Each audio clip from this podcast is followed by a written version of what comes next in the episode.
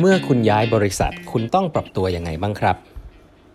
สวัสดีครับ ท่านผู้ฟังทุกท่านยินดีต้อนรับเข้าสู่ 8บรรทัดครึ่งพอดแคสต์สาระดีๆสำหรับคนทำงานที่ไม่ค่อยมีเวลาเช่นคุณครับ อยู่กับผมต้องกวีวุฒิเจ้าของเพจ8บรรทัดครึ่งครับอันนี้เป็น EP ที่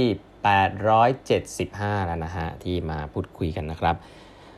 วันนี้นะฮะผมก็จะขอเล่าถึงใครแล้วเล่าไปถึงแล้วว่าถ้าคุณได้โปรโมทคุณควรจะเตรียมตัวยังไงเนาะครั้งนี้ถ้าคุณได้ โปรโมทนะอาจจะโปรโมทหรือย้ายบริษัทนะครับย้ายบริษัทลองนึกภาพคุณเป็นผู้บริหารอยู่บริษัทหนึ่งแล้วย้ายไปอีกบริษัทหนึ่งนะครับเรื่องใหญ่ๆเลยนะฮะที่คุณจะต้องเตรียมตัวเลยนะครับ อย่างแรกที่สุดนะครับก็คือ business orientation ครับก็คือว่าธุรกิจใหม่มันเป็นยังไงอ่าอันนี้อย่างแรกต้องทำอยู่แล้วเนาะก็ไปหาความรู้เรื่องธุรกิจเขาอันนี้ต้องหาตั้งแต่ก่อนเข้าไปเริ่มงานแล้วมั้งนะอันนี้สำคัญเนาะว่าธุรกิจเขาเป็นยังไง ซึ่งเทคนิคหนึ่งซึ่งผมเคยคุยกับพี่เอ๋อถากรนะครับ แล้วแกก็พูดไว้น่าสนใจ ก็คือเปิดดู financial statement ของบริษัทนั้นแหละครับ แล้วก็อ่านให้ทะลุฮะ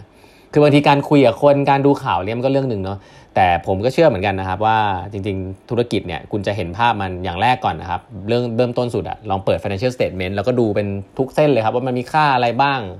เกิดรายได้อะไรรายจ่ายคืออะไรอะไรคือรายจ่ายที่เยอะที่สุดรายได้ที่สำคัญมาจากไหนอะไรเงี้ยแล้วก็ถามมันลงไปเรื่อยๆ อันนี้เป็นเบสไลน์ที่ดีสุดในการ learning เนาะอันนี้ก็เป็นเทคนิคหนึ่งนะครับอันถัดไปฮะ คุณต้องเริ่มรู้เรื่อง stakeholder connection นะครับที่จะเริ่มเข้าไปในองค์กรแล้ว ตอนที่คุณเข้าไปช่วงแรกเนี่ยคุณต้องรู้ว่า เอ้ยองค์กรเนี้ยมันมี stakeholder ที่คุณต้องดูดูแล หรือทำงานด้วยมีใครบ้าง แน่นอน หัวหน้าคือใครเพื่อร่วมงานที่จะต้องไปติดต่อมีใครบ้างนะครับลูกน้องเป็นยังไงบ้างนะครับ key stakeholder เหล่านี้เนี่ยให้ใช้เวลาให้เยอะในการ build relationships นะฮะใช้คำนี้นะครับ คล้ายๆกับตอนไลฟ์ที่ผมสัมภาษณ์ พี่ปาล์มไปนะครับ เรื่องของอที่แกทำที่เดลคานิกี้เนาะแกบอกเรื่อง relationship สำคัญมาก แล้วก็หนังสือเล่มนี้ก็พูดชัดเจนครับ the first 90 days นะครับบอกว่าช่วงแรกเนี่ย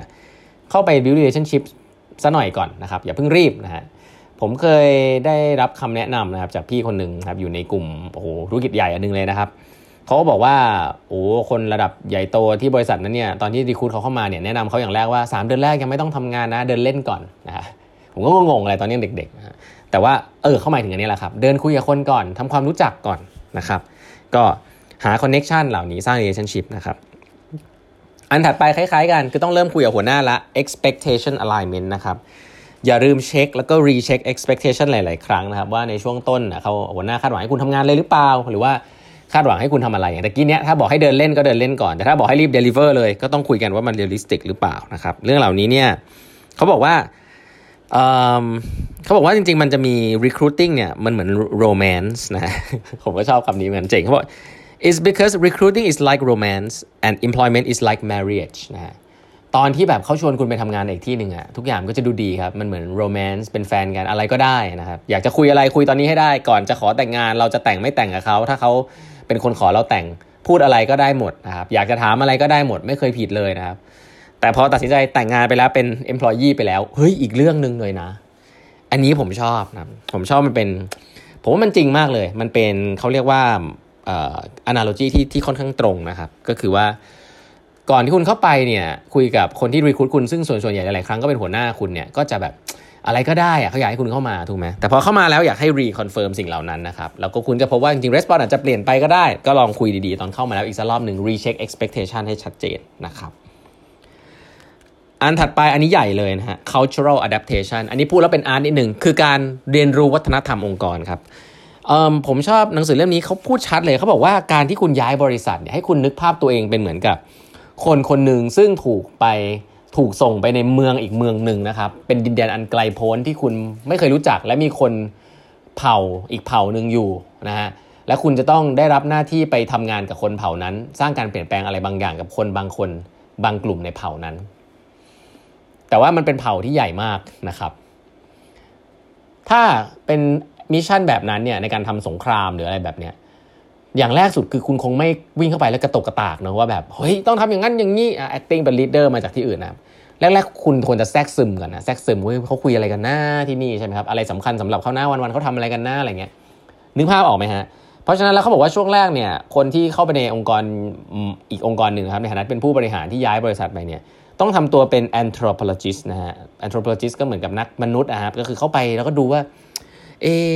คนเผ่านี้นี่มันอยู่กันยังไงนะ เหมือนไป discovery new civilization ครับภาษาอังกฤษเขาใช้คำนี้เนาะไปดูซิว่าที่นี่มันพัฒนา culture วิธีการทำงานอะไรขึ้นมาอย่างไงบ้างนะคุยเรื่องอะไรกันบ้างสำคัญเลยนะครับ แล้วถ้าจะดูว่า cultural norm ดูได้ที่ไหนบ้างอะเทคนิคของหนังสือเล่มนี้ชัดเจนดีนะครับ อันแรกเขาบอกว่าเรื่องของ influence ฮะเขาบอกให้ลองเข้าไปดูดีๆ ครับว่าคน เนี่ยได้รับการ support จาก critical initiative แบบไหนนะฮะ formal หรือ informal นะครับ ที่สำคัญกว่ากันในการคุยในการ influence decision ต่างๆ ต้องมีการไปคุยนอกรอบหรือเปล่า หรือทุกอย่างคุยในมิ팅นะฮะ อะไรแบบนี้ก็จะเข้าใจได้นะครับ อีกอันนึงคือมิ팅นะครับมิ팅เนี่ยเป็นลักษณะมิ팅แบบไหนฮะ คนเยอะหรือคนน้อยนะครับ เข้าไปแล้วคนเยอะๆไม่พูดอะไร หรือว่ามีคนน้อยๆแล้วดิสคัสกันเยอะๆ เป็น hard dialogue หรือว่าเป็นแค่ forum ที่เอาไว้สแตมป์เฉยๆ ต้องไปเตรียมกันข้างนอกมาก่อน แล้วมาเข้าใน forum นี้ แตกต่างนะฮะ มีหัวหน้าบางคนชอบให้ทุกคนไปเตรียมกันข้างนอกให้เสร็จเข้ามาแล้วก็ให้ผมสแตมป์พอจบเลย comment มา หัวหน้าบางประเภทบอกว่าเข้ามาคุยกันข้างในเลยนะฮะผมอยากรู้คุยกันให้จบในนี้ตัดสินใจหรือเปล่าไม่รู้อีกเรื่องหนึ่งก็ แล้วแต่ culture นะแล้วแต่หัวหน้าด้วยนะบางทีอาจจะไม่รู้เป็นเรื่อง culture หรือเปล่าถัดไปก็คือ execution นะครับ เป็นบริษัทที่เน้นเรื่อง execute ไหม get things done หรือเปล่านะฮะ deep understand ของ process สำคัญ หรือว่า knowing the right people สำคัญนะครับ วิ่งตามการ get things done เนี่ยทำตาม process เหมือนกันหมด หรือว่าจริง ๆ แล้วรู้จักคนดีกว่า อ่า อะไรแบบนี้นะครับ conflict นะ ฟังว่า เอ้ย องค์กรนี้เขาพูด open กันหรือเปล่านะ ถ้าคุณถ้าคุณอยู่ Netflix เขาบอกเขาเชื่อเรื่อง transparency มากนะครับแต่ถ้าคุณอยู่องค์กรไทยที่เก่าๆหน่อยเขาบอกอู้เรื่องพวกนี้พูดกันตรงๆไม่ได้นะมันเสียหน้านะอะไรอย่างนั้นอย่างนี้ ไม่มีที่ไหนผิดเลยนะครับ แค่ว่าคุณอยู่ใน culture แบบไหนก็ต้องเรียนรู้ไว้มีคอน FLICT ก็ต้องมีเรื่อง recognition เฮ้ยชมกันตรงๆ ได้ไหม เวลาชมคนนี้โปรโมทคนนี้แล้วมันจะไปทำร้ายน้ำใจคนนั้นหรือเปล่า เป็นบริษัทที่ชื่นชมคนดีแล้วก็ reward คนดีจริงไหม หรือว่าทุกคนเท่าๆกันหมดอะไรแบบนี้ team player เท่าๆกันหมดอะไรแบบนี้ หรือเปล่าดูดีๆ ว่าองค์กรนี้เขาเขาเป็นยังไงนะครับ ระบบหัวหน้าเองเป็นยังไงผู้บริหารเป็นยังไง HR เป็นยังไงนะครับ แล้วก็เป็นองค์กรที่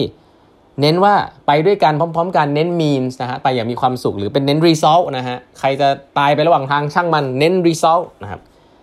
แล้วแต่เลยแล้วแต่องค์กรนะเขาเจอพวกนี้เป็นระดับประเทศระดับบริษัทเลยนะครับเพราะฉะนั้นแล้วเวลาคุณย้ายงานเนี่ยเขาถึงบอกว่ามันเหมือนคุณไปในดินแดนแห่งใหม่นะครับถ้าคุณไปในดินแดนแห่งใหม่ก่อนตอนแรกคุณคงยังไม่เริ่มทำงานเนาะคุณต้องทำความรู้จักก่อน คุณต้องกลัวมันก่อนนะถ้าคุณไม่กลัวเลยคุณไปแล้วคุณเก่งมากนี่น่ากลัวนะครับลองนึกภาพคุณไป เดินทางไปต่างประเทศอะ่ะเออคุณคงจะต้อง mindful มาก ๆ เลยว่าไอ้คนประเทศนั้นเขาใช้ชีวิตกันอย่างไรในคนหมู่มาก แล้วคุณก็มากหรือน้อยยังไงก็ต้องปรับตัวเนาะอ่าเพราะฉะนั้นเทคนิคการ cultural norm ก็ลองดูเรื่องเหล่านี้ได้นะครับ อันนี้ผมว่าชัดเจนดีเนาะ ดี๋ยวมาเล่าต่อให้ฟังครั้งต่อไปกัน มีเรื่องน่าสนุกของหนังสืออันนี้เยอะเลยนะครับ The First 90 Days นะฮะ จะเป็น leaders ที่ transition ช่วง 90 วันแรกต้องทำอะไรบ้างนะครับ หนังสือระดับตำนานของ Michael D. Watkins นะฮะ Harvard Business Review ฮะ พบกันใหม่พรุ่งนี้นะครับ กับแปมทันครึ่งพอดแคสต์ครับ สวัสดีครับ